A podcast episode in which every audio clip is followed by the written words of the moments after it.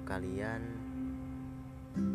yang hari ini memutuskan untuk menjadi sedikit tidak peduli karena lelah merasa sakit hati atau karena peduli kalian justru dibalas tumpukan duri aku ingin katakan sedikit tentang kepercayaan.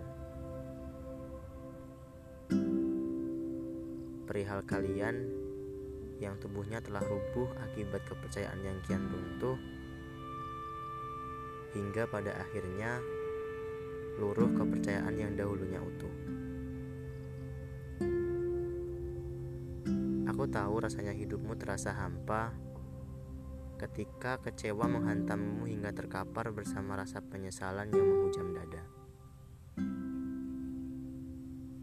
Menyesal karena telah memberikannya seluruh kepercayaan, namun justru berujung menyesakkan. Jangan berhenti untuk percaya seperti yang kau inginkan. Jangan juga berubah menjadi apatis. Jangan pula terlalu percaya, dan jangan pula terlalu peduli. Semua yang berlebihan tak baik, kan? Peduli akan sekitar itu terpuji, karena masih banyak orang baik yang apatis sungguh miris.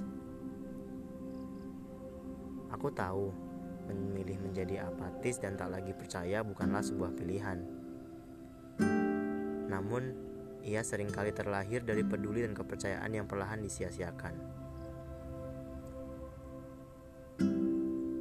Walau akhirnya kau merasa tertampar, lalu terdampar di kubangan kecewa yang sedalam jurang,